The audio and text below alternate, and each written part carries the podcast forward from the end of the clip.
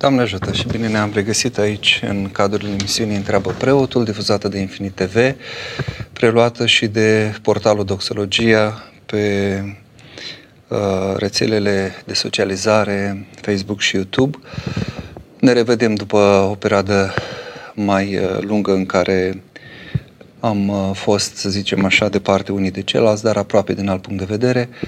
Era firesc ca uh, această emisiune, având în vedere că se uh, desfășoară astăzi, la o zi după sărbătoarea intrării Maicii Domnului în biserică, să fie dedicată acestei sărbători. Uh, pe parcursul emisiunii, uh, desigur, vom putea aborda și alte subiecte. Aștept întrebările dumneavoastră pe orice temă considerați că aș putea să răspund, unde nu voi putea, îmi voi declina competența. În principiu puteți să, să-mi uh, scrieți uh, inclusiv uh, pe e-mail, pe adresa constantin.sturzo.mmb, rog, mă refer la cei care vor să nu li se rostească numele, vor să înscrie în privat, ceilalți puteți scrie comentând la transmisia live, puteți adresa întrebări, puteți veni cu anumite considerații, Ehm, colegul nostru, Cătălina Casan, redactor șef la mm, portalul Doxologia, mă va ajuta și îmi va aduce în atenție aceste întrebări sau opinii ale dumneavoastră, dar puteți și interveni uh, direct. L-avem în uh, regia de emisie pe colegul Gabriel Mateș. Uh, numărul de telefon afișat, fără cu tarif normal este acela pe care îl știți 0332711222. Um, până când veți considera să intrați în, în dialog sau veți posta anumite mesaje, aș dori mai întâi să discutăm un pic despre această sărbătoare care am constatat de-a lungul anilor um, că nu este abordată în uh, adevărata ei dimensiune mistică și duhovnicească, că nu este înțeleasă, ba chiar anumite lucruri uh, sunt uh, prezentate în mod greșit. Uh, nu ne raportăm, din păcate, și nu numai în cazul acestei sărbători, în multe alte privințe nu căutăm să vedem cum au înțeles Uh, sfinții aceste momente liturgice de-a lungul unui an bisericesc, cum le-au tălcuit cei care au primit încredințare de la Dumnezeu și cei care sunt validați ca atare de biserică. Uh, mă uitam pe un comentariu al cuiva care pur și simplu considera că nici nu există un astfel de moment Fecioara Maria să intre în templul de atunci al Ierusalimului, uh, considerăm că este o mare uh, minciună și ca atare nu are rost să vorbim despre asta. Dacă nu înțelegem ce este cu această sărbătoare, ce s-a întâmplat uh, în momentul în care Maica Domnului a intrat în Sfânta Sfintelor, de la vremea aceea din templu, dar noi o să vedem de ce afirmăm că intrarea este în biserică. Dacă nu înțelegem acest lucru, nu înțelegem cum a fost posibilă întruparea Fiului lui Dumnezeu. Așadar, nu, nu reușim să înțelegem de unde a pornit totul, cum s-a putut ca o ființă omenească, o tânără precum Maria, să fie ajuns la o asemenea măsură în uh, legea veche, deci în care harul nu fusese dat în măsura în care a fost la cinzecime, în care a fost o pogorâre personală a Duhului Sfânt, în care raiul încă era, în perioada în care raiul era încă închis, cum așadar a putut uh, Fecioara Maria să se pregătească pentru ca din ea să se întrupeze Fiul lui Dumnezeu. Uh, mai întâi, legat de denumirea sărbătorii, unii se jenează să spună uh, sau nu neapărat să jenează, dar evită să spună intrarea Maicii Domnului în biserică și vorbesc despre o intrare în templu a Maicii Domnului, mergând pe uh, aspectul acesta istoric. Într-adevăr, la momentul acela, Fecioara Maria, la vârsta de trei ani, așa cum promiseseră uh, drepții și dumnezeieștii părinții Joachim și Ana, îi numim dumnezeiești tocmai pentru că au născut pe cea din care se va întrupa Fiul lui Dumnezeu. Așadar, ei au împlinit acea promisiune și la vârsta de trei ani uh, a fost adusă la templu copila Maria, uh, la templu care exista atunci în Ierusalim. De altfel era cel de-al treilea templu, Uh, cel refăcut și extins de Irod cel Mare. Imediat vom lua și telefonul să terminăm cu câteva considerații și apoi să continuăm legat de această sărbătoare. Uh, vechiul templu iudaic nu era decât o prefigurare, o anticipare a bisericii uh, lui Dumnezeu. Uh, așadar, noi când vorbim despre anumite lucruri care s-au întâmplat în Vechiul Testament, vorbim despre ele ca pregătitoare sau ca uh, fiind niște imagini uh, ca și cum ai vedea în oglindă ceva, o realitate care urma să se împlinească. Biserica lui Dumnezeu în sensul ei mistic, clar, spune Sfântul Maxim Mărturisitor, este de fapt întreaga creație. Și e, aceasta este și ținta ca întreg universul tot pământul, cerul și pământul să devină o biserică. Prin căderea omului s-a restrâns uh, acest aspect. Uh, oamenii au uh, trebuit apoi să intre în cușul acesta dureros, în căutarea aceasta, în frământarea aceasta de-a lungul istoriei, așteptând ca să vină iarăși, uh, să, să, ca să vină de fapt uh, Fiul lui Dumnezeu și să aducă iarăși această uh, împărăție să o facă prezentă, să redeschidă raiul și să înceapă din nou să crească ceea ce Dumnezeu a avut în plan încă de la început, adică biserica. La cinzecime, vorbim propriu-zis de întemeierea bisericii în sensul acesta, în care le, sensul cel mai comun al cuvântului, dar din punct de vedere mistic totul era numit o biserică, încât templul era de fapt o prefigurare a bisericii creștine, de altfel și acea împărțire în, în trei, în loc unde aveau acces toți, apoi era Sfânta, unde erau doar preoții și Sfânta Sfintelor, unde intra arhiereul și acela doar o dată pe an. Și de aceea vorbim de uh, uh, templul de atunci ca de o biserică, de intrarea Maicii Domnului în, uh, în biserică, și mai mult decât atât, uh, argumentează și Mitropolitul Vlahos, pe, având mărturii uh, patristice, că de fapt Uh, Sfânta Sfintelor a fost pregătită pentru uh, Fecioara Maria pentru că ea să intre acolo și nu invers, adică nu ea s-a sfințit intrând în Sfânta Sfintelor, ci ea fiind uh, uh, umplută de Duhul Sfânt, de Harul Duhului Sfânt, a uh, intrat în acel loc care a fost pregătit pentru dânsa. Deci, uh, și avem aici și un citat și imediat apoi voi lua telefonul.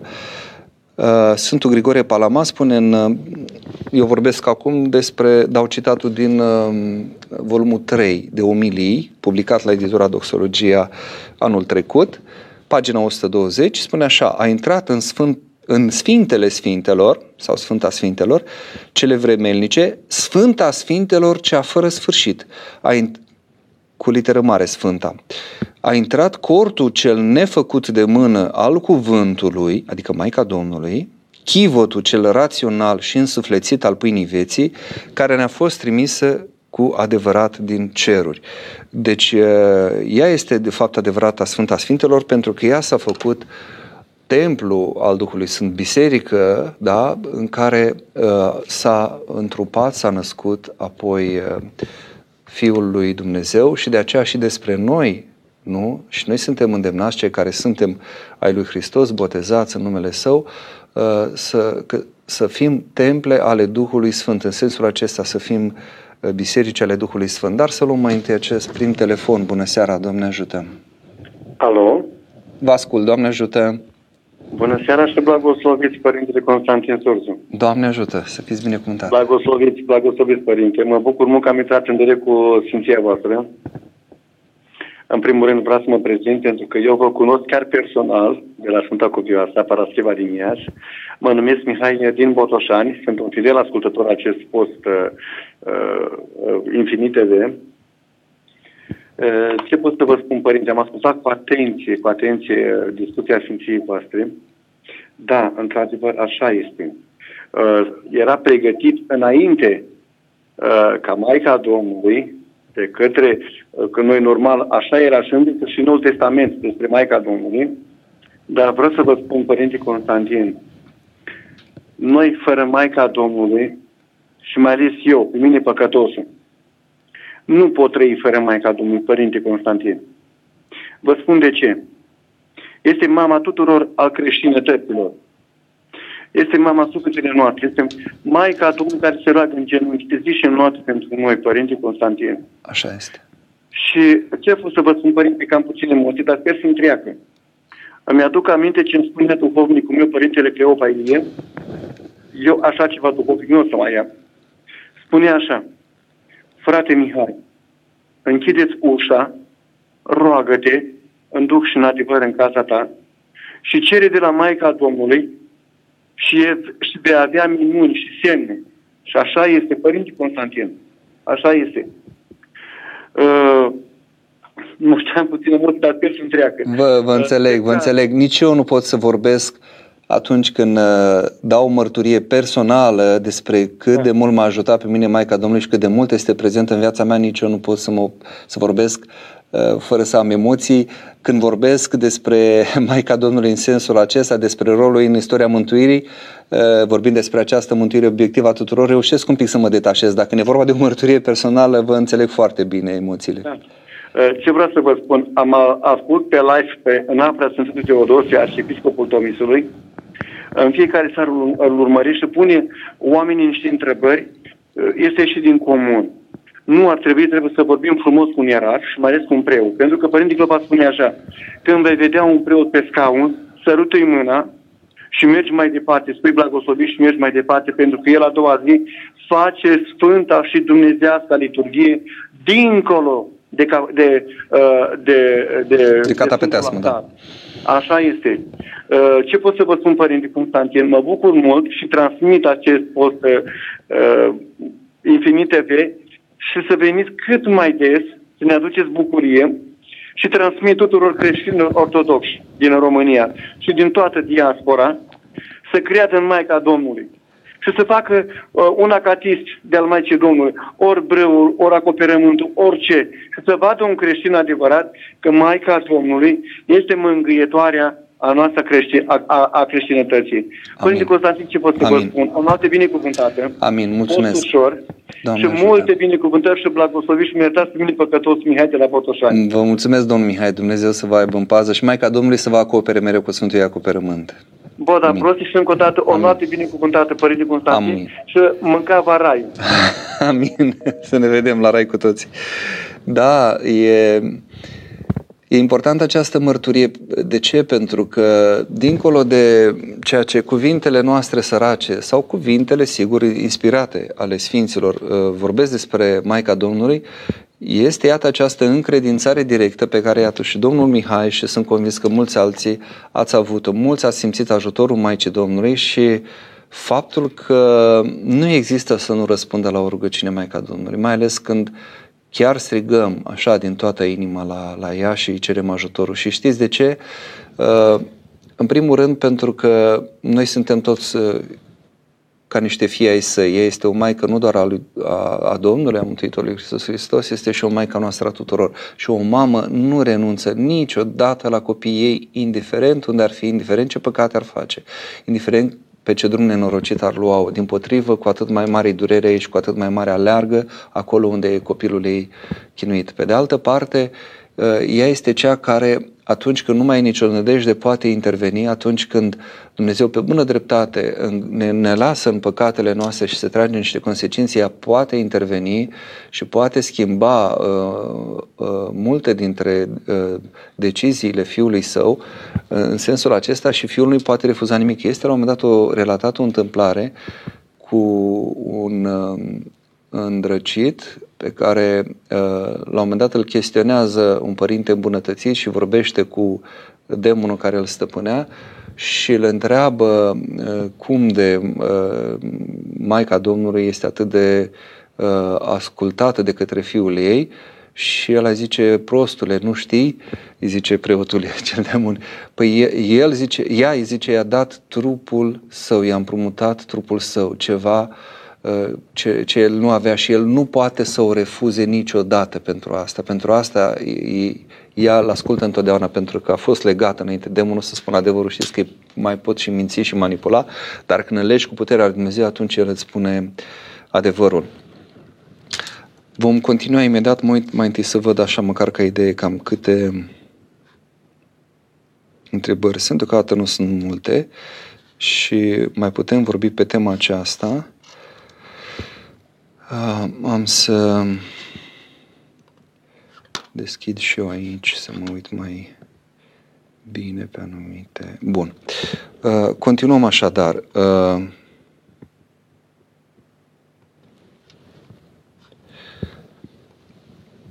Avem așadar uh, o sărbătoare pe care corect este să o numim, recapitulez pe scurt, intrarea Maicii Domnului în biserică, nu în templu. Pentru că, cum spunea la un moment dat, uh, și am să citez un pic, mi-e, mi-e, mi-e foarte drag în uh, multe privințe, îl consider uh, un reper pe părintele Ioan Florin Florescu din Scoția. În jurnalul său scoțian, Uh, notează și el, zice, numele corect și teologic al sărbătorii de la 21 noiembrie este intrarea în biserică a Maicii Domnului, iar nu intrarea în templu. Uh, mai întâi observați numele sărbătorii, intrarea Maicii Domnului în biserică, nu aducerea sau înfățișarea ei, cum este cunoscută în Occident. Intrarea de bunăvoie prin propriile puteri, asta este ideea. O anticipare simbolică a consimțământului de la bună vestire. Iată roaba Domnului. Uh, nu contează vârsta de trei ani, nu contează nici măcar probabilitatea istorică a unui astfel de eveniment, pentru că totul se întâmplă în primul rând în biserica simbolică, în biserica din afara istoriei. Și la un moment dat zicem, biserica la care se referă este, mereu, imunografia răsăriteană este biserica mistică, biserica nu doar din afara istoriei, ci și din afara timpului în care prefigurările Vechiului Testament sunt deja realitățile viitoare.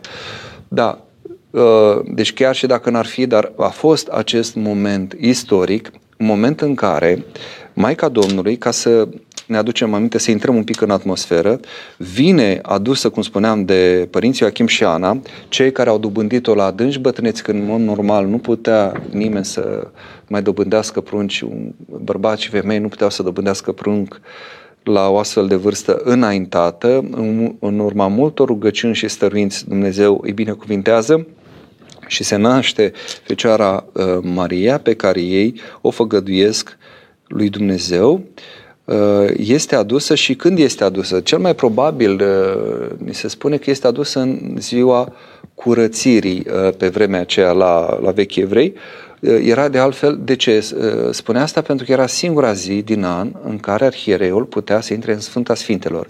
Vă aduceți aminte de ceea ce a întreit împărțire care acum se regăsește și la noi în pronaus, naus și altar. Eh, și avem locul cel mai sfânt, numit Sfânta Sfintelor, în care nici măcar arhiereul nu intra decât o dată în an și numai după ce aducea jertfă și se curăța uh, cu, cu sângele acela jerfit, uh, era curățit, curățit de păcate și a, abia, atunci, abia atunci putea să intre în Sfânta Sfintelor. Cel care intră în Sfânta Sfintelor atunci este prorocul Zaharia, tatăl Sfântului Ioan Botezătorul, care uh, o va duce pe Fecioara Maria acolo, uh, dar mai întâi, uh, când a ajuns uh, Maica Domnului uh, la templu, ca să ajungi la templu trebuia să urci un număr de trepte. Erau multe, erau se pare 15 trepte, de unde știm asta, deoarece pe fiecare treaptă se zicea către, câte un psalm. Deci credincioșul venea, se urca pe prima treaptă și zicea un psalm, apoi pe a doua un alt psalm și așa mai departe.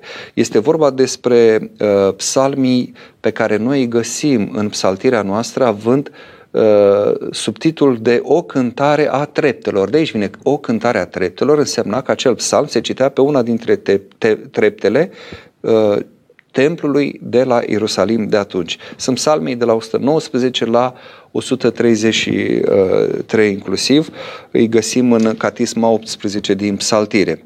Și uh, Dacă ceilalți se opreau și spuneau câte un psalm, despre Fecioara Maria ni se spune că a fost ajutată doar pe prima treaptă, după care a zburat, zice, ca o porumbiță, a urcat foarte repede toate celelalte trepte, arătând pregătirea ei că psalmii care se ziceau și popasul pe fiecare treaptă însemnau un moment de pregătire, ne pregătim, așa cum ar trebui să ne pregătim de altfel de fiecare dată când venim la biserică. Nu numai când ne împărtășim să fie o pregătire anume, ci și când venim Uh, să, să intrăm doar în, în biserică, ar trebui să fie o pregătire încă de acasă, să avem o anumită stare duhovnicească și apoi când intrăm în biserică trebuie să spunem anumite rugăciuni, când intrăm în biserică, apoi când ne închinăm la diferite icoane, sunt rugăciuni care se rostesc, adică totul se face cu o pregătire graduală ca sufletul nostru, ființa noastră, inima noastră să se uh, apropie tot mai mult de Dumnezeu, să primească tot mai mult pe Dumnezeu.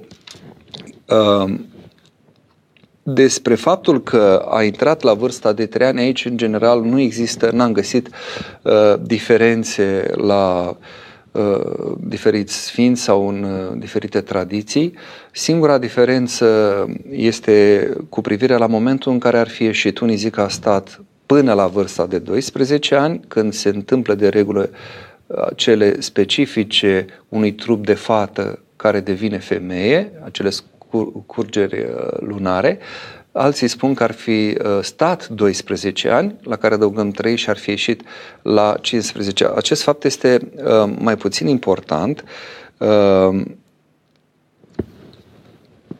Cel mai important este însă un alt lucru, și anume faptul că Maica Domnului a intrat cum spuneam, în Sfânta Sfintelor acolo, a fost dusă de prorocul Zaharia. Și ceilalți, cei care erau de față, n-au putut uh, să nu accepte un astfel de lucru. Gândiți-vă și acum când vezi o fetiță intrând în Sfântul Altar, de regulă sunt primite doar persoanele de sex masculin și acelea cu o anumită binecuvântare, de exemplu, uh, din pruncii care se botează, se închină Uh, până la altar doar uh, cei de parte bărbătească. Deci uh, doar băieții pot intra, pot fi duși în altar și se închină atingându-se chiar de cele patru colțuri ale Sfintei Mese. Dar minte să vezi cum era atunci, deci dacă numai arhiereu intra și acela numai o dată pe an, tu să vezi o copilă de trei ani dus în Sfânta Sfintelor, ar fi, ai, fi, ai fi putut zice că e ceva scandalos, dar n-au putut să nu uh, uh, primească, sub, sigur cu ajutorul uh, Duhului Sfânt, aceștia au, au, au, au acceptat și preoții de acolo și toți cei care erau de față că era un, un fapt absolut firesc. Curăția uh, acelei fecioare, acelei copile, toate lucrurile minunate care s-au întâmplat și au premers acest moment de intrare în Sfânta Sfintelor, au, uh, ca să zic așa, uh, netezit calea și a intrat acolo în Sfânta Sfintelor și acolo a rămas. Ei, aici este marea problemă, pentru că sunt unii care și acum mai spun că Maica Domnului ar fi stat apoi, după ce a intrat în templu, nu în Sfânta Sfintelor, și ar fi stat cu celelalte fecioare, învățând să coasă, să țese, să, să citească și celelalte care se făceau atunci. Alții spun că da, a intrat în Sfânta Sfintilor, dar după aceea a ieșit și a continuat să stea, sau eventual a mai revenit când și cum, e foarte complicat de explicat de ce, cine ar mai fi introdus-o după aceea. Uh, și spun asta de ce? Pentru că prorocul Zaharia, uh, știm bine, la un moment dat, uh, bine, mult mai târziu a fost uh, a fost, uh, a fost ucis, uh, reproșindu-i se, aducându-se, unii și-au adus aminte de momentul care a introdus-o pe Fecioara uh, Maria în, în templu și au, l-au, l-au acuzat, între altele se spune inclusiv de faptul acesta, dar asta s-a întâmplat mult mai, s-a întâmplat mult mai târziu. Ideea este că nici această variantă nu stă în picioare. Uh, de ce să fi intrat și apoi să iasă Maica Domnului și apoi eventual iar să intre. Uh, varianta pe care o găsim la, la Sfinții Părinți, mai ales la Sfântul Grigorie Palama și mai avem la Sfântul Neofit Zăvorutul din Cipru și mai sunt și alte mărturii, este aceea că Fecioara Maria de la trei ani a intrat în Sfânta Sfintelor și a stat acolo până când a ieșit și a fost încredințată după o sfătuire, o să vedem cum s-a întâmplat acest moment, a fost încredințată dreptului Iosif, un om care era în vârstă, văduv, cu copii mari deja. De ce e atât de important ca Maica Domnului să fi trăit acolo? Pentru că trebuia ca uh, trupul ei, sufletul ei, toată ființa ei să fie pregătită pentru un fapt nemai văzut. Dacă în Vechiul Testament se spunea nimic nou sub soare și noi mai folosim vorba aceasta a ecleziasticului, e bine, acest lucru este nou sub soare, că nu se mai văzuse până atunci și nu va mai fi. Este un singur moment în istorie când Dumnezeu uh, devine rămânând ceea ce era, adică Dumnezeu devine ceea ce nu era, adică și creatură și om. Și avem astfel persoana uh, Mântuitorului Iisus Hristos, care este și Dumnezeu și om. Ori ca să devină om, trebuia să fie o, o pregătire acolo. Maica Domnului trebuia să fie pregătită la modul superlativ.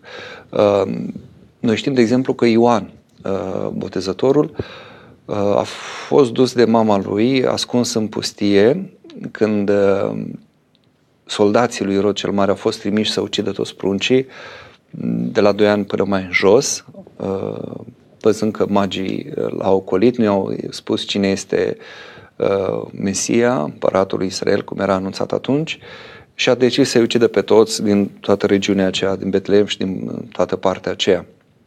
Și Ioan, ni se spune că a rămas de pe la trei ani, mama Elisabeta a murit, Zaharia a fost ucis, cum vă spuneam, cum zice și Mântuitorul, între altar și templu, adică partea mai, cea mai sfântă, Sfânta și Sfânta Sfintelor și partea aceea unde avea acces toată lumea, în zona aceea a fost ucis. Uh, și el a rămas în pustie și a crescut singur, cu atât mai mult mai ca Domnului putea să crească de la trei ani, nu oriunde, deci în Sfânta Sfintelor și nu oricum, ci fiind hrănită de un înger. Dacă uh, Ilie, Sfântul Ilie a fost hrănit cu hrană, a trimis uh, un corb, uh, nu? Țineți minte acel moment, uh, corbul care era trimis să-i aducă hrana dimineața și seara. Dacă avem până mai recent, de exemplu, pe Sfânta Teodora de la Sihla, care la un moment dat a fost hrănită de acele păsări care au atras atenția călugărilor de la Sihăstria, că luau bucățele de mâncare și zburau spre, spre Sihla, spre, spre munte și au găsit acolo peștera uh, Sfintei. Uh, sau, nu mai zic, evrei au fost hrăniți în pustie cu mană căzută din cer, da? Găseau acea mană, hrană cerească, cu atât mai mult era absolut firesc și Maica Domnului să poată să fie hrănită și spun aici și am să citesc ca să nu credeți că vorbesc așa de la mine,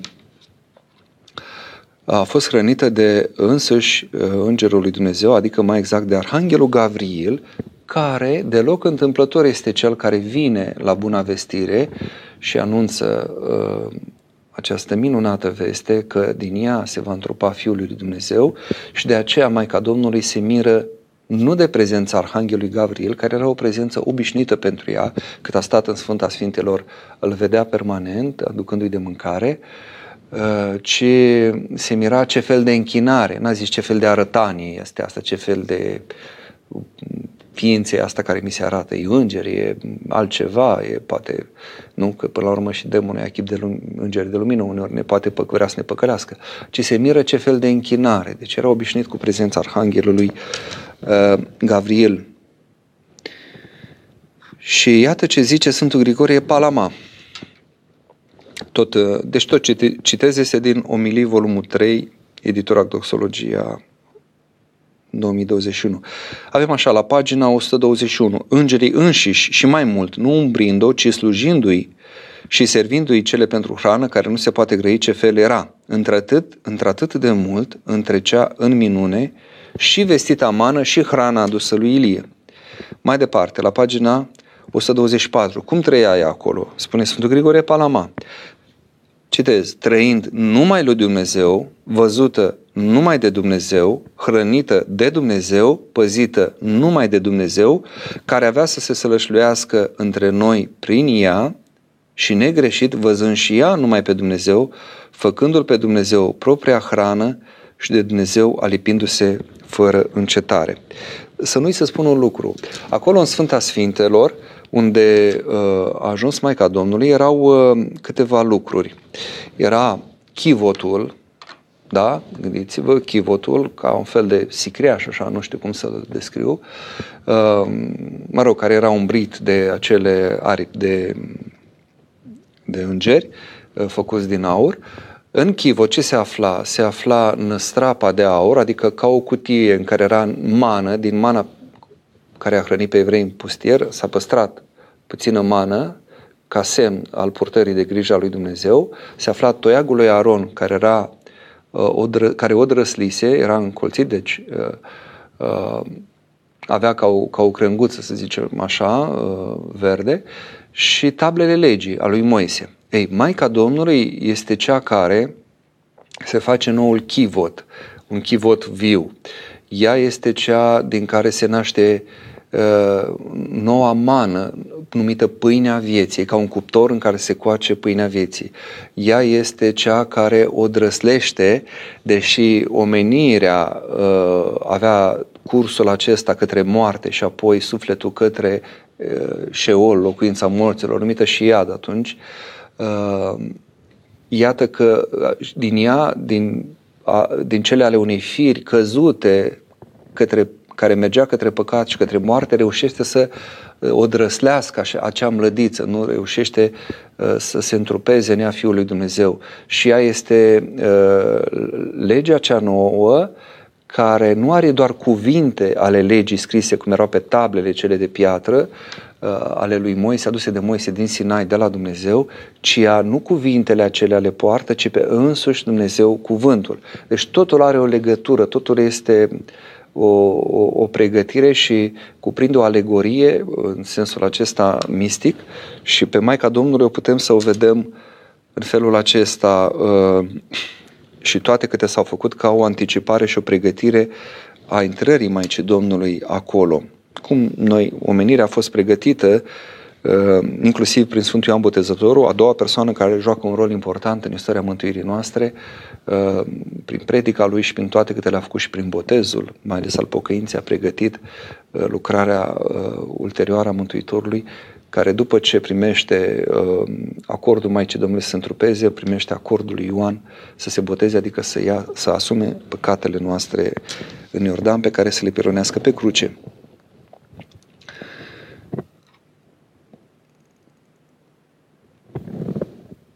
Și încă un cuvânt și cu asta mă opresc și să, să intrăm, uh, să răspund la, la, la întrebări. Mai zice aici uh, Uh, tot Sfântul uh, Grigore Palama, argumentând cum a stat Maica Domnului ascuns atât acolo, uh, și apropo, ni se spune că ea asculta sâmbăta, dincolo de perdea, că era catapeteasma care despărțea Sfânta Sfintelor de Sfânta, asculta că sâmbătă era pe vremea aceea ziua de sărbătoare, șabatul, asculta cuvintele care se rosteau din profeți, din legea veche. Știți că se adunau, cum și Mântuitorul a deschis și a citit din Isaia, Uh, când a început lucrarea lui publică, Duhul Domnului este peste mine pentru care m-am să binevestesc săracilor. Ei asculta acele cuvinte și le punea la inima ei. În felul acesta a primit și aceste cuvinte, deși nu era uh, greu de crezut să le primească direct de la Dumnezeu. Dacă Sfânta Maria Egipteanca, spre exemplu, a fost găsită în pustie de Zosima și vorbindu-i ei lui Zosima, el la un moment dat o întreabă, Maică, unde ai învățat? Uh, ai citit Scriptura? Ai Um, cuvintele sfinte și a zice, nu, nu m-a învățat nimeni nimic, nu. Deci Duhul însuși a descoperit și a vorbea de la Duhul, același Duh de altfel care a inspirat pe proroci sau pe Moise, același Duh poate să inspire pe oricine și să vorbească ca din Scripturi, fără să fi citit propriu zis Scripturile. Și aici el argumentează Sfântul Grigore Palama că dacă aceste sfintele sfintelor sunt nevăzute, aproape de ochii tuturor și erau închise pentru toți oamenii și pentru toate, Adică nu avea loc decât arhiereu o dată în an. Cum moare atunci masa desfătării îngerilor, ogorul vlăstarului cel pururea verde sau mai degrabă veșnic, obștescul altar de împăcare al întregului neam al oamenilor, unde o singură dată în toți vecii a intrat arhiereul cel prea Dumnezeu și singurul cuvenit nou, așa cum arhiereu intra o dată în an, așa o dată s-a născut și doar Mântuitorul, nu altcineva, uh, și în care l-a împăcat și l-a unit în chip neîmpărțit pe Dumnezeu cu oamenii, cum moare această visterie fecerenică să nu fi fost păzită în cele de nepătruns, ducând o viață nevăzută pentru toți oamenii. și despre cum uh, a ieșit de acolo. La un moment dat uh, ne zice Sfântul Neofit uh, de data aceasta, în lucrarea publicată tot de editura Doxologia și acesta e un moment interesant. Puțin știu, din păcate, sunt Neofit Zăvărutul din Cipru, volumul publicat în 2016, Scrieri, volumul 3, ne zice așa la uh, pagina, cât suntem aici? 420.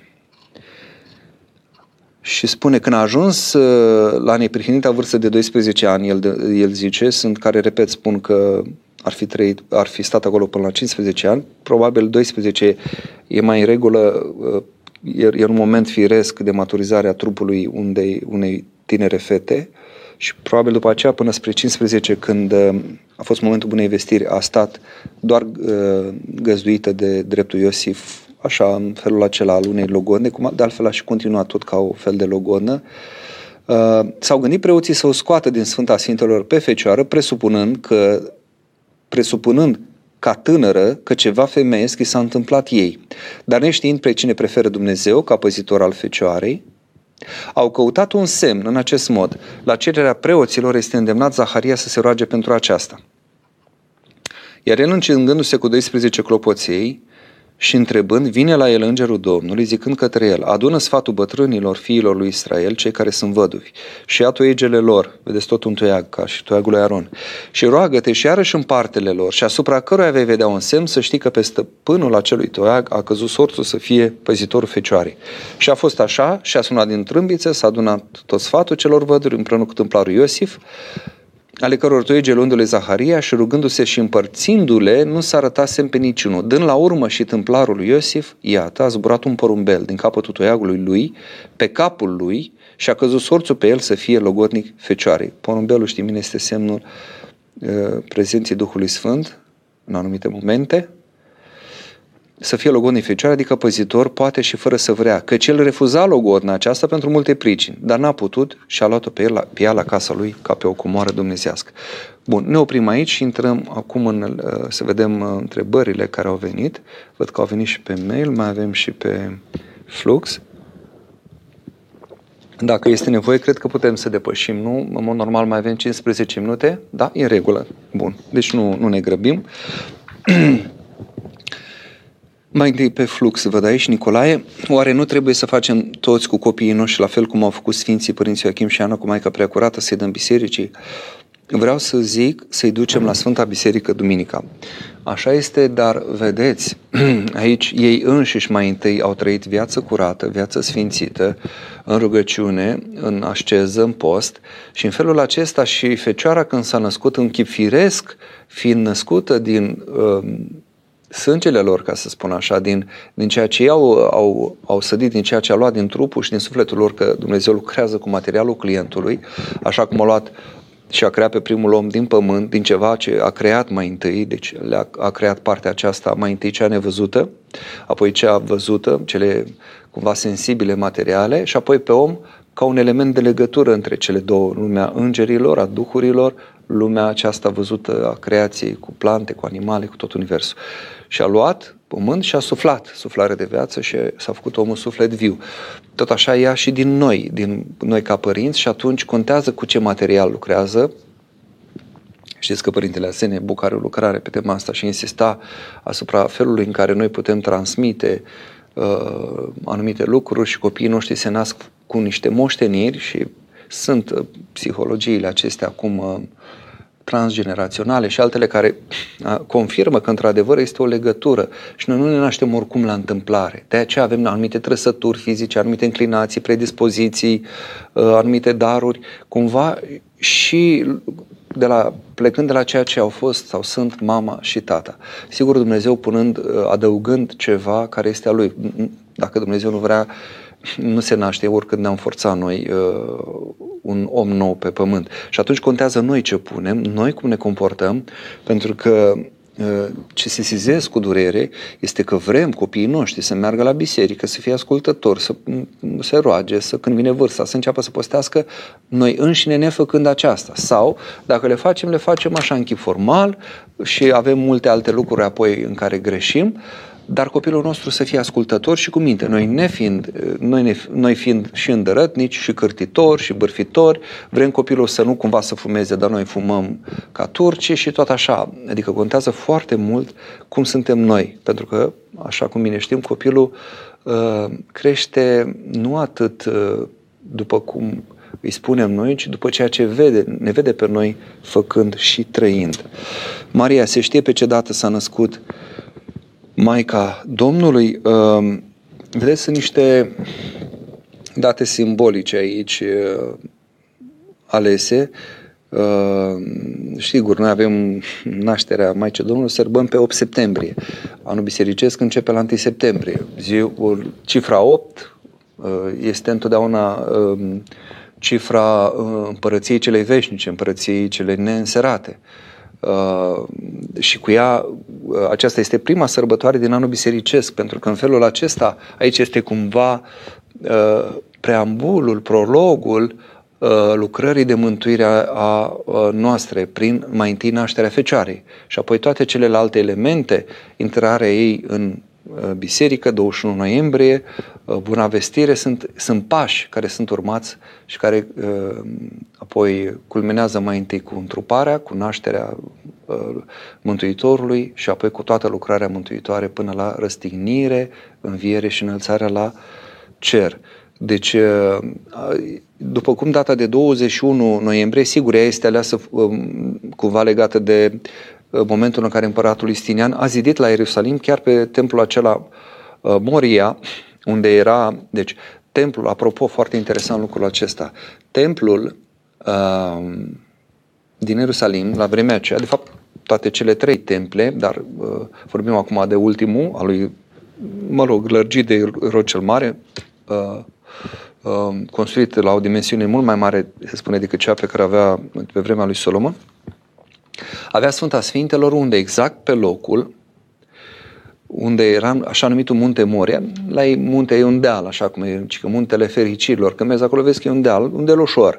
Uh, a, așa sunt, uh, sunt numite fie pentru că relieful e mult mai, uh, mai potolit acolo și orice deal e ca un munte, cum e muntele Taborului, care are și un, un deal așa mai mare, fie pentru a sublinia partea aceasta duhovnicească, pentru că dintr-o dată nu e vorba doar de relief și de altitudine, e vorba de înălțimea duhovnicească a ceea ce se întâmplă acolo. De aceea pe muntele uh, Moria, adică culmea aceea din, uh, din zona Ierusalimului, de fapt de la muntele Sionului, uh, iarăși o culme așa mai mare, un, un deal mai mare, uh, acolo e locul unde Avram a fost îndemnat uh, să aducă jertfă pe fiul său Isaac, jertfă care știm bine că n-a avut loc. Uh, Îngerul Domnului a oprit pe, pe Avram să facă acest lucru. Ei, pe acel loc uh, a fost ridicat templu și acolo era chiar Sfânta Sfintelor.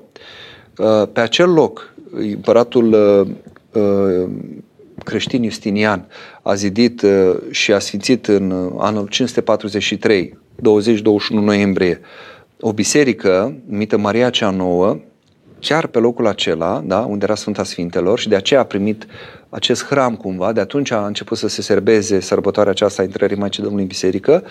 Și tot pe, pe, pe acel loc este moschea numită Al-Aqsa, acum, un loc revendicat, dorit de, de actualii evrei, pentru că ei știu că acolo a fost templu, acolo a fost Sfânta Sfintelor, sigur, anumite grupări de acolo din Israel își doresc să refacă templu, există mișcări în sensul acesta, dar nu se poate pentru că este această moschee, pentru că și musulmanii îl cinstesc pe Avraam, că este tot uh, tata al lor, ca să spun așa, ei fiind urmașii nu a fiului legitim Isaac, ci al fiului Ismael din slujnica Hagar, egipteanca Hagar. Uh, dar tot fiii lui Avram sunt. Și atunci și pentru ei locul acela e loc sfânt, al treilea loc sfânt după Meca și Medina. Uh, ei bine, uh, iată, avem data aceasta de 21 noiembrie, care așa, cumva, în istorie, s-a conturat ca sărbătoare întrerei Maicii Domnului în biserică. Dar dacă ne gândim uh, bine, uh, data aceasta de 21 are și valențe simbolice, adică Dumnezeu deloc întâmplător a îngăduit sfințirea acelei biserici, închinate Maicii Domnului chiar pe locul templului, adică a Sfintei Sfintelor, să fie 21, pentru că, uh, în primul rând, luna noiembrie este luna a treia, cifra 3, din anul bisericesc avem septembrie, octombrie, noiembrie, iar 21 este uh, a opta zi de post.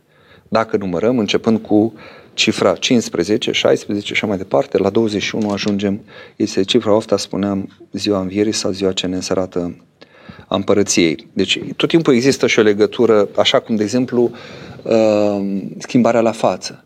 De ce e pusă? Nu e pusă istoric. Vedeți, noi nu, lucrurile sunt gândite în biserică Uh, sigur, este și o actualitate, tot timpul zice astăzi, astăzi se întâmplă, astăzi fecioara naște, astăzi sau fecioara intră în biserică. Uh, se folosește cuvântul astăzi pentru că noi suntem contemporani în, în slujirea aceasta, în ceea ce trăim în biserică, în momentele liturgice, ne fac contemporani cu aceste momente importante pentru mântuirea noastră a neamului omenesc dar uh, ele nu respectă întotdeauna uh, uh, partea aceasta istorică. E mai importantă partea uh, mistică, partea aceasta de, uh, de, de subtilitate duhovnicească. De exemplu, spuneam de schimbarea la față, care ar trebui în mod uh, cronologic să fie cu 40 de zile înainte de răstignirea Domnului, că atunci a avut loc schimbarea la față, când uh, se îndreptau către, de atunci s-au îndreptat apoi către Ierusalim, uh, Uh, dar nu, nu este pusă niciodată înainte de Paști. Schimbarea la față este uh, pe 6 august, da? De ce sunt uh, aceste cifre cu semnificație 6 și 8? 6 ziua creației omului, 8 este ziua ce ne însărată împărăție, este ziua la care este chemat omul, la desăvârșirea de plină, unirea de plină cu Dumnezeu. Și știm pe muntele Taborului, s-a arătat, Mântuitorul și-a arătat Dumnezeu, a arătat cum în trup omenesc a strălucit slava dumnezească. Iată uh, ceea ce Adam avea într-o anumită etapă, la început, avea slava lui Dumnezeu și s-a văzut gol pe sine, gol de harul lui Dumnezeu, de slava lui Dumnezeu, când a ales să se rupă de Dumnezeu, Mântuitorul a arătat pe tabor din potrivă, s-a îmbrăcat, deci a arătat din nou slava lui Dumnezeu, a arătat uh, slava pe care poate să aibă fire omenească unită cu, cu firea dumnezească. Adrian, Doamne ajută, Părinte, de ce să-i vezi gândurile exact opusul în momentul în care eu fac un bine? Chiar și când gândesc ceva bun, este parcă o contracarare a binelui tot prin gând. Uh, în momentul în care uh, noi alegem să facem lucrarea lui Dumnezeu, în momentul acela uh, se activează și aceste duhuri care caută să ne țină departe de Dumnezeu. Cât suntem leneși, trândavi, trăim în desfrânare, mă rog, alcoolism, fiecare, păcate sunt o grămadă. Uh, demonii cam stau degeaba, șomează, nu prea se activează pentru că oricum, știți povestirea aceea că unul a avut o vedenie și a văzut cum uh, la crâșmă era un drac și ăla stătea degeaba, căsca, se plictisea în fața intrării, dincolo la biserică erau ciopor sau cum se cheamă asta, sobor de uh, mulțime mare de demoni. Și s-a explicat că se minunat, păi de ce la biserică atâția și dincolo Păi da, zice, ăla stă acolo la crâșmă că oricum fac păcate, nu mai trebuie să-i mai îndemne nimeni, demonul nu are ce să le mai zică și atunci el șomează, stă degeaba, pe când dincolo, ă, tocmai că oamenii vor să se roage acolo, caută să-l tragă pe om, să, să, să, să rupă de Dumnezeu. Și atunci, când noi încercăm să facem acest bine, apare și această putere a vrăjmașului care nu ne lasă și care acționează unde? De ce Dumnezeu îngăduie? Că putea zice, bun, dar dacă eu vreau să fac bine, ce nu-i ține Dumnezeu deoparte? Pur și simplu. Eu să fac binele pe care îl vreau. Cum zice Apostolul Pavel, nu fac binele pe care îl voiesc, ci rău pe care nu îl voiesc, pe acela îl fac. Vrând prin aceasta să arate că uh, chiar dacă există o dorință omenească, o voință de a face binele, uh, dacă nu există anumite vulnerabilități, anumite scăpări, anumite scăderi, acelea, sunt, acelea se activează atunci și dracul profită de asta. Exact cum ai zice, bun, dacă eu lansez barca la apă, Păi eu vreau să plutesc pe apă. Păi de ce bărcuța mea a început să ia apă printr-o crăpătură? Păi de ce n-ai vegheat mai întâi să verifici fundul bărcii și să vezi nu cumva să n-aibă nimic, nicio gaură cât de mică prin care să pătrundă apa. Dacă există această gaură, nu te mira că intră apa în bărcuță, ci vezi în asta un semn că trebuie să lucrezi acolo, să oprești și să nu mai pătrundă apa ca nu cumva să te înneci.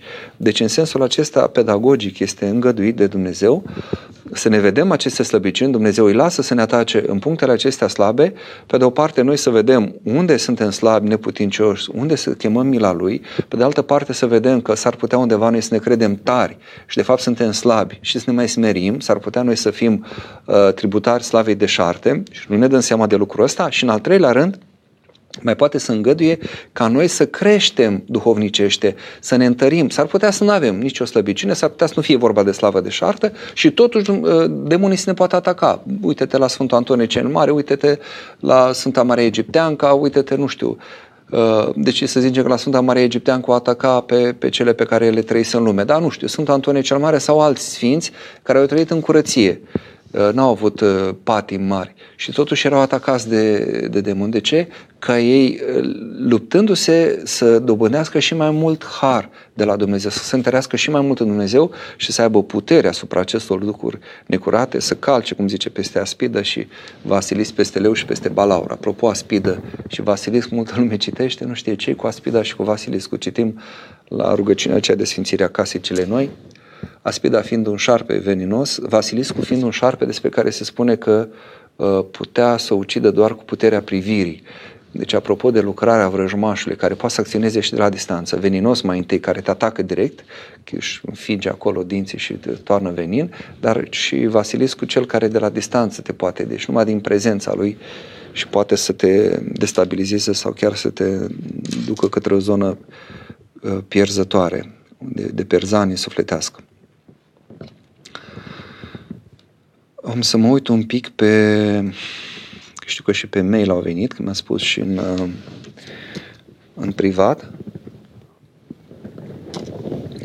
Seară bună, sunt creștin ortodox practicant, am observat la unele credincioase o atitudine ostilă când le abordez. Cum să reușesc să-mi găsesc un serviciu stabil și o fată să mă căsătoresc?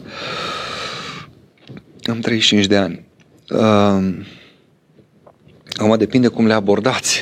Eu știu că fetele credincioase, dacă sunt abordate de un tânăr credincios și cu bună cuvință, așa, în chip firesc, n-ar trebui chiar să aibă atitudine ostilă. Poate să fie mai rezervate, poate să zică, iartă-mă, dar nu, acum vreau să, nu știu, am altă treabă sau vreau să fiu atent la slujbă sau dacă le abordez în timpul slujbei, evident că vor deveni un pic uh, refractare sau mai mult decât atât. Uh, dar, în principiu, n-ar trebui să fie o atitudine ostilă, nici într-un caz. Uh, mai cercetați-vă un pic conștiința și vedeți un pic, poate că nu e, nu e Duhul cel bun acolo, felul în care poate sunteți râvnitori, sunt convins, uh, cum spuneți aici, ortodox, practicant, dar trebuie să vedeți acolo, poate că ceva anume trebuie să se așeze un pic în lăuntru, ca acea așezare lăuntrică, apoi se reflectă în afară și celălalt mă simte și aici e o reacție la ceva din lăuntru. Sfatul meu este să vă găsiți un duhovnic iscusit cumva, adică să fiți mai aproape de el, să vă învețe ce să faceți și să, care să vă ajute. Tot timpul să spuneți, părinte, ce mai vedeți la mine? Ce e din dreptat? Că nu reușesc să văd asta. Poate, uite, văd că am următoarea reacție din partea unor fete sau a oricui. Oare de ce se întâmplă asta? Și atunci, duhovnicul să-ți developeze un pic uh, uh,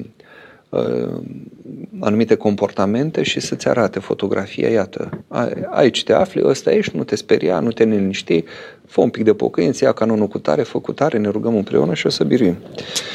Aniela Ispi... A, iertați, mi zis că nu rostesc nume. Vă rog să spuneți ce rugăciune sau acate să citesc către Maica Domnului, să mă ca să întrezi persoana potrivită pentru temerea unei familii binecuvântate lui Dumnezeu. Categorii Paraclisul. Maicii Domnului, dar orice rugăciune către Maica Domnului, însă Paraclisul e rugăciunea care ajunge cel mai, cel mai ușor sau rugăciunea cu care cei mai mulți s-au rugat și s-au văzut acolo mult, mult folos. Acum revenim la, la cele de pe flux. Mai întâi să vedem cumva dacă... Um, Victoria, asta de pe flux. Uh, Părinte, cum putem să ne rugăm Maicii Domnului cu credința că cele ce cerem se vor împlini? Maica Domnului nu există să nu răspundă la rugăciuni. Nu există. Nu vă faceți griji. Uh, noi nu avem această credință. Puteți să-i spuneți chiar așa, Maica Domnului, uite, eu nu sunt chiar foarte convinsă, n-am atâta credință. Mi se pare că mă rog și na, poate că rugăciunea mea nu e ascultată, că mă simt eu că sunt cel mai ticălos și că nu ajunge rugăciunea mea acolo, sau nu cred în puterea ta, în prezența ta, ajută-mă să, să cred asta, ajută-mă să, să se împlinească asta. Ă, fiți, cum să zic, cât mai natural, cum mai ca Domnule să fie cât mai natural, cât mai firesc și să nu, să nu vă ascundeți deloc. Asta este inima mea, asta e slăbiciunea mea, atât mă văd, atâta pot, nu mă lăsa. Ajută-mă, Maica Domnului. Mihaela, este adevărat că dacă omul nu ar fi fost lăsat cu liberul arbitru, Dumnezeu ar fi hotărât ca toți oamenii să fie al lui? Cum adică să nu fie omul lăsat cu liber arbitru? Gândiți-vă cum ar putea să arate un om creat de Dumnezeu, care Dumnezeu este iubire, este o comuniune, ce este până la urmă Dumnezeu? Este o comuniune de trei persoane, într-o permanentă mișcare, într-o permanentă uh, Uh, relație de dragoste, fiecare îndreptat tot timpul către celălalt sau împreună cu unul îndreptat către al treilea și tot așa. Niciuna dintre persoanele Sfintei Trăim nu se contemplă pe sine. Fiecare este în, în, în, îndreptat către celălalt, să repet, tatăl cu fiul către Duhul sau tatăl către fiul, tatăl, Duhul către tatăl și tot așa. Este o mișcare permanentă acolo de dragoste, de tot timpul de ieșire din sine, de, de împărtășire, de comuniune. Uh, care nu se poate face decât în chip liber. Cum ne putem noi închipui că ar putea decide Dumnezeu să facă o creatură cea mai nobilă dintre toate creaturile sale, uh, mai nobilă și decât îngerii, pentru că îngerii totuși sunt duhuri care țin doar de o parte a creației, cea nevăzută, cea ca să zic, se spune așa, înțelegătoare, cuvântul cu care e tradus din greacă, rațională, duhuri cugetătoare, nu știu, le spun cum vrem. Partea nevăzută e cel mai bine spus și ci omul are și partea aceasta, cum spuneam la începutul emisiunii, partea aceasta văzută.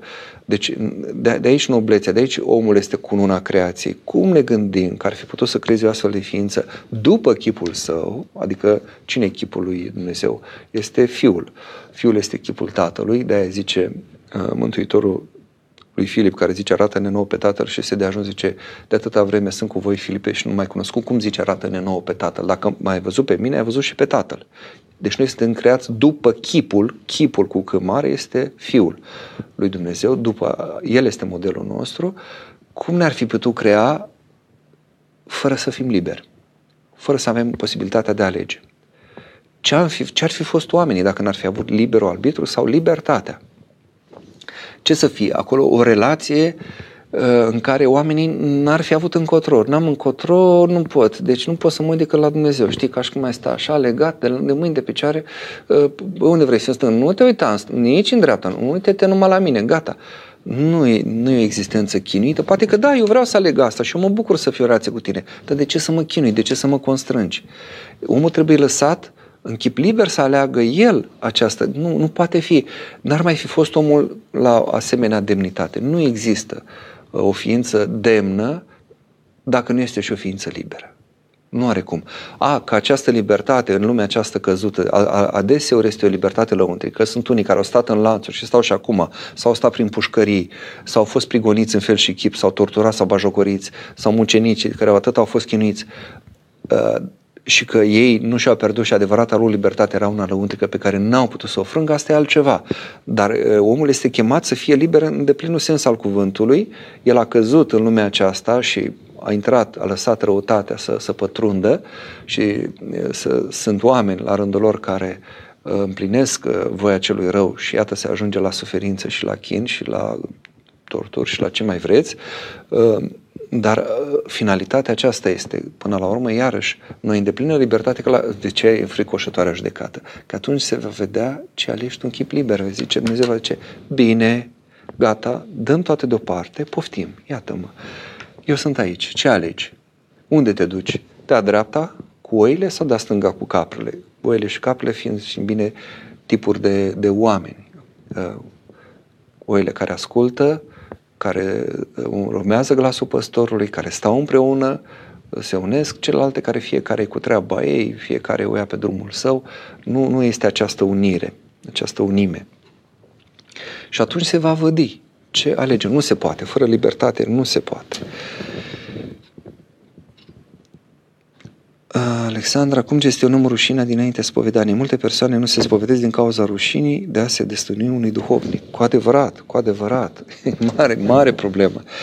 Cu câte situații nu m-am confruntat eu ca duhovnic, dar și eu ca uh, om care are un duhovnic și care se spovedește.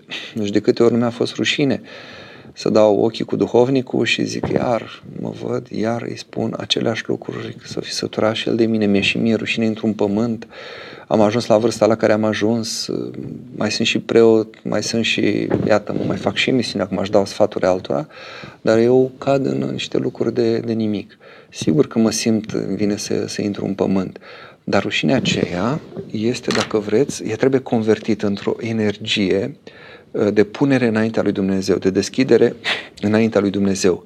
Uh, de, așa cum uh, iuțimea este dată ca noi să ne împotrivim păcatul lui Dumnezeu. Nu, gata, ajunge, bat cu pumnul în masă, nu se mai poate.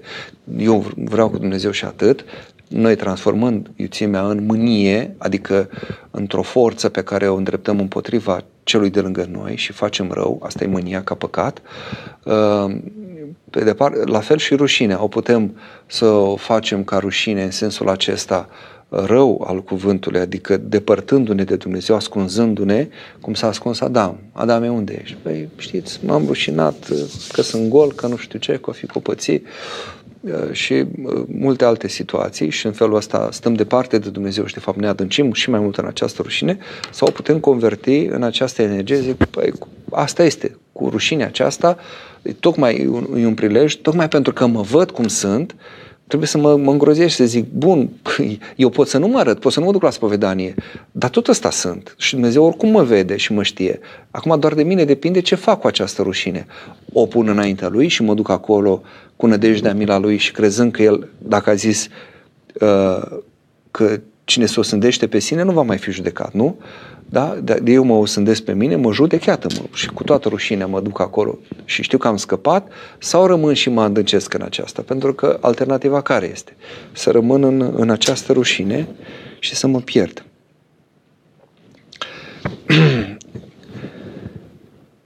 Maria, Părinte, cum să trăim cu vinovăția faptelor din trecut? Mare grijă, vinovăția să o transformăm în pocăință, nu să o transformăm într-un soi de de, de nevroză, o, o vinovăție din aceasta patologică, adică eu doar stau în, vin, în, în vinovățire și atât, care în vinovățire vine și din, poate să vină și din uh, uh, trauma pe care am trăit-o sau de faptul că am gustat din păcat încă de mic, la vârstă foarte fragedă adesea, și mi se pare că eu sunt doar păcatul și atât, altceva nu mai știu, nu am alt reper, sau poate să vină, de obicei când păcatul e făcut la o vârstă mai, mai încolo și am avut o am învățat și ce este binele, ce este virtutea, să vină dintr-o mândrie. Cum de am putut eu să greșesc? Cum de am putut să cad în halul ăsta? Asta de fapt este mândrie. Când îmi pun problema de maniera asta. și atunci mare, mare atenție ca această vinovăție să o convertim cum spuneam mai înainte, de rușine și de iuțime, uh, mânie, să o convertim în ceva bun, la fel, adică în pocăință. Iată, păcatul meu înaintea mea este pururea. Ție una am greșit și rău înaintea ta am făcut, așa încât drepte sunt cuvintele tale și biruitor când vei judeca tu. Că într-un fel de legi m-a zămistit și într-o păcate m-a născut Maica mea. Și celelalte psalmului 50. Spuneți psalmul 50 o să vedeți uh, ce impact va avea.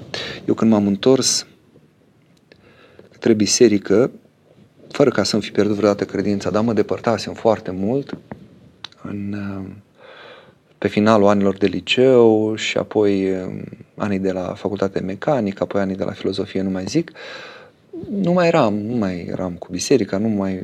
Țineam culmea posturile, dar nu mă mai spovedeam, nu, nu mai mergeam la biserică, dar nu foarte...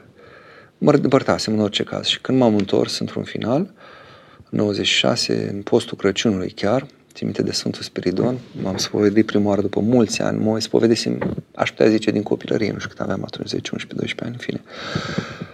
Și singurul canon pe care mi l-a dat, cel care acum este Părintele Simeon de la Sihăstria.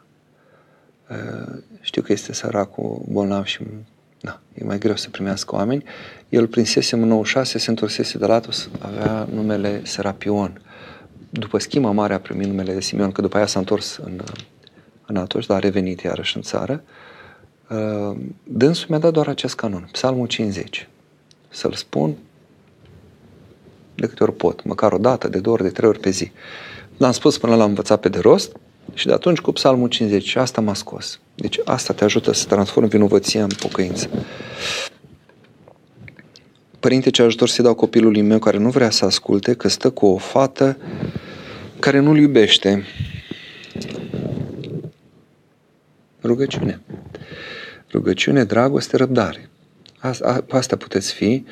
Uh, ce să-i spuneți? Să-i încercați să-i deschideți ochii, să-i explicați, uite, tu te chinui, uite, pur și simplu, înțelegi, căutați să-l înțelegeți, vedeți ce se întâmplă în inima lui și asta, rugăciunea la asta vă ajută, că rugăciunea nu e așa ca o mantră, bă, una, două, la toate răspunsul e rugăciunea, rugăciunea. Și nu o să zică, bine, dar altceva nu mai știți, adică ceva concret, ceva...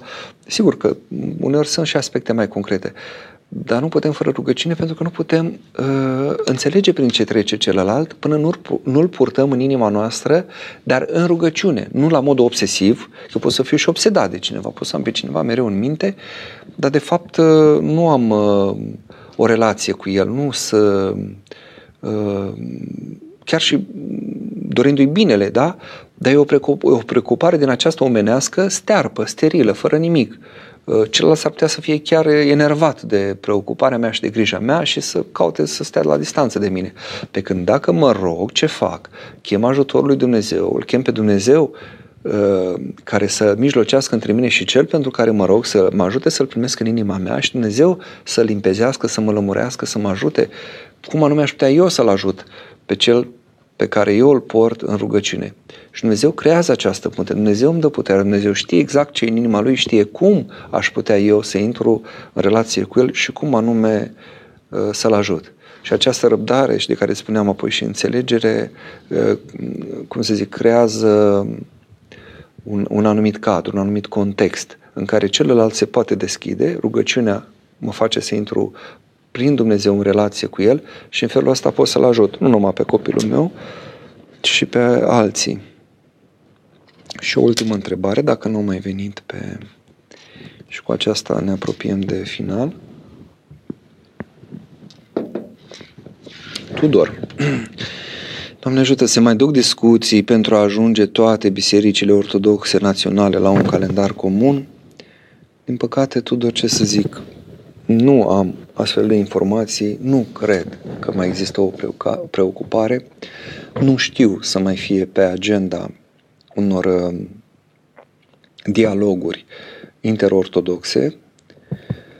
Uh, au apărut, după cum bine știi, alte și alte probleme. A fost uh, sinodul din Creta, care pentru unii a constituit prilej de potigneală.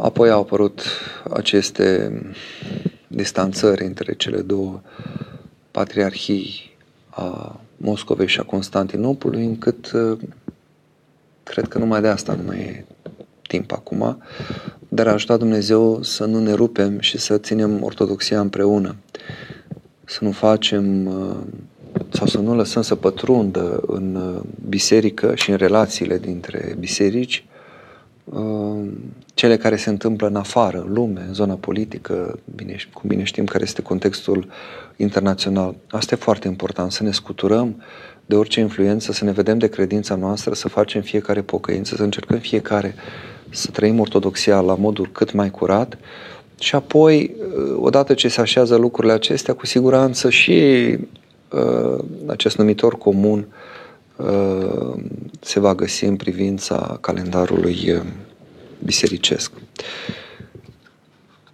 Da, cam acestea ar fi întrebările pentru astăzi. Mă mă să văd dacă cumva au venit și pe alte canale. Nu, n-am mai venit alte întrebări. Vă mulțumesc, Dumnezeu să vă binecuvinteze pe, pe toți în acest uh, încă început de post, că n-a trecut mult timp, o săptămână și un pic de, din postul acesta al nașterii Domnului și mai ales să fiți cu toții sub ocrotirea și sub acoperământul Maicii Domnului. Amin. Seară binecuvântată, Doamne